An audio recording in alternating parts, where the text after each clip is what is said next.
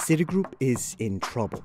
After the company's collapse during the 2008 recession, Citi stock has continuously struggled. Shares of the company saw more than a 30% drop over the last five years. The firm has faced many ups and downs over the course of my career here, and it's clear we have challenges that we need to urgently address right now. Citigroup has had worst in class efficiency, returns, and stock market valuation, and that's led to underperformance over almost any time frame. They haven't been profitable enough. It's a chronic laggard in profitability. It's not that it's teetering on the edge. Once the largest bank in America, Citigroup is now the third biggest in the US, with over $1.7 trillion in consolidated assets. Globally, it is the 11th largest, with just over $2.4 trillion in total assets. Citigroup, I believe, is finally turning a page. The first step to improve is to recognize that you have a problem in the first place. We know there is a clear cut case for change at Citi. I hope you've seen we're acting on it, positioning our firm's long term future and tackling the issues that have held us back head on. The challenge now will be executing and changing that culture to what she wants to be more real time and more aware, and more intense, and more about winning. So, what kind of changes is Citi making? And can it return to its former glory? In April 2021, Jane Fraser, the CEO of Citigroup, announced a bold shift in the company's strategy, exiting 13 retail markets outside of the United States. Asia and the EMEA region accounted for more than a third of Citi's net revenue in the year prior. This global vision that Citi retail banking was an aspirational bank, that it was kind of like the Nike swoosh or the Mercedes star, that it was a branded global good. And every CEO had that vision. And, you know, maybe in the 60s it was true. Under Jane Fraser, Citi is finally unwinding the failed 50 year experiment of serving consumers all around the world. The old banking adage has played out. Wholesale banking is global, retail banking is local.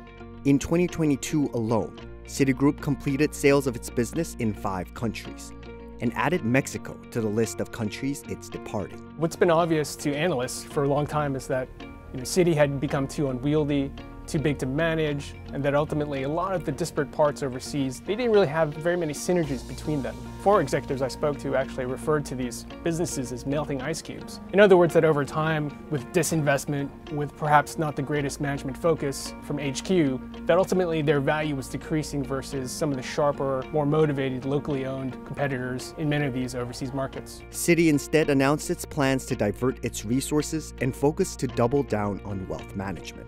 It's a tactical move that several other major banks have adopted in recent years. I always like to say banking is all about money, and guess who's got money? Rich people got money. Everybody wants to bank affluent people. You have a financial advisor usually getting paid on an annual basis of 1 to 2% of the assets under management. And to that very basic model, you could add fees for margin loans or jumbo mortgages and things like that.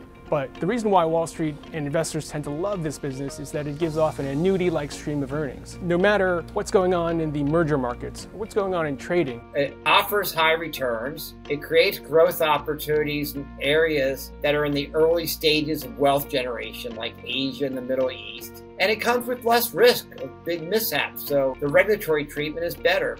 But at its core, Citi's new strategy is all about simplifying down their business. Part of the idea is that if you shrink down the footprint and you're not doing so many things in so many different jurisdictions that not only will you have better critical mass in the markets that you do choose to serve, you'll also get less capital requirements because you're less complex, you're simpler. When Citi's finally done in creating a more simpler firm, interestingly, they're going to look more like Citigroup before the merger from 25 years ago. Citigroup's history begins in 1812 with the creation of the First National City Bank. The bank grew rapidly after a series of mergers and acquisitions until it was renamed Citibank in 1976. In the next 10 or 15 years, it becomes the biggest credit card issuer in the country. They expand to 90 different markets around the world. And all along, you know, innovating, you know, they were the first checking account, they were the first bank to offer compound interest on savings. But it was the merger between Citicorp, the holding company for Citibank, and a financial services company, Travelers Group, that created the Citigroup we know today. Their idea was to take the biggest bank in the United States, the biggest insurance company and wealth management force in the United States, and to merge them into a financial supermarket. So all of your financial needs under one roof. Citibank was once the biggest bank domestically, with assets worth over $2.1 trillion in 2007.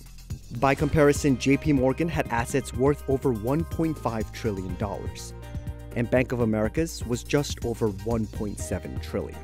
But the company's dominance came to a devastating end in 2008. Shares of the company collapsed from the height of over $500 in 2006 to at one point just under a dollar in 2009. Citigroup was the poster child for what could go wrong in a financial crisis. Leading up to the financial crisis, Citigroup was fairly aggressive in loading up on subprime mortgages and other risky assets that soon became toxic. Citi eventually joined the list of institutions deemed too big to fail, receiving $476.2 billion in bailout from the federal government. But despite surviving the 2008 financial crisis, Citi hasn't been able to make a full recovery in the market.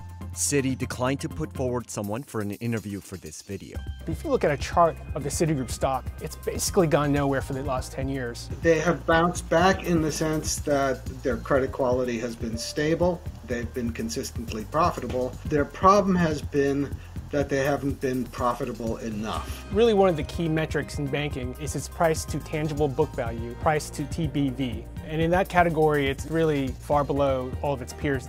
It trades at approximately 0.5 times book value, which is below one. And one is really considered the point where below one, you're really kind of destroying value for shareholders. If you look at JP Morgan, it's at close to two at 1.8. Morgan Stanley even better at two. And so, you know, the old saying among bank analysts is that you're supposed to buy banks when they're about one or below and sell them at they're about two. Well, Citi has been below one for the past decade and really the entirety of the post-financial crisis period. Today, Citigroup mainly makes its revenue from two sources. The first is Institutional Clients Group, which accounted for 54.7% of total revenue in 2022. Contains their Wall Street businesses, their trading, their merger advisory business, and also something called Treasury Services that investors actually really love. It's essentially a bank to global corporations, and they're one of the biggest treasury services providers in the world, second only to JP Morgan. Their second biggest division, personal banking and wealth management, accounts for 32.1% of total revenue. Despite their shift in strategy, Citi's investment in wealth management hasn't paid off yet. In 2022, Citi expected their global wealth management to generate a compound annual revenue growth in the high single digits to low teens. But Citi's wealth management revenue fell 5% year over year in the second quarter of 2023. The absolute revenues are hard to look at in isolation right now for a couple of reasons. One is investment banking just fell off a cliff and everybody is experiencing weakness there. And then, secondly, you had this steady drumbeat of divestitures. Citi's wealth division oversaw $746 billion globally in client assets during 2022.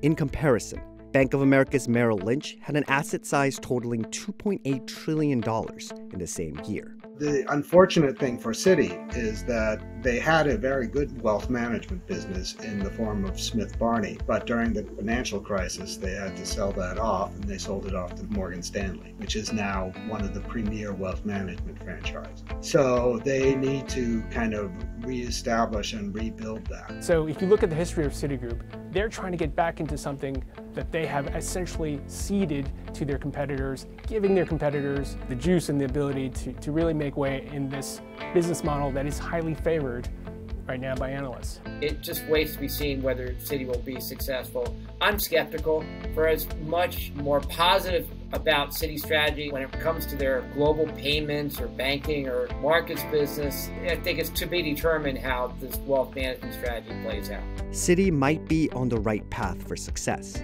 but the key will lie in whether the company will be able to show sustainable growth. The first step to improve is to recognize that there's a problem in the first place. And so Citi has been divesting about a dozen of their consumer operations outside the United States. They're investing in their winners, disinvesting in their losers. they're transforming. My view is always that it's not necessarily a high return on equity that makes a stock price go, it's a rising return on equity. And Citi certainly has the potential for that, even though it's taken way, way longer than one could have reasonably expected.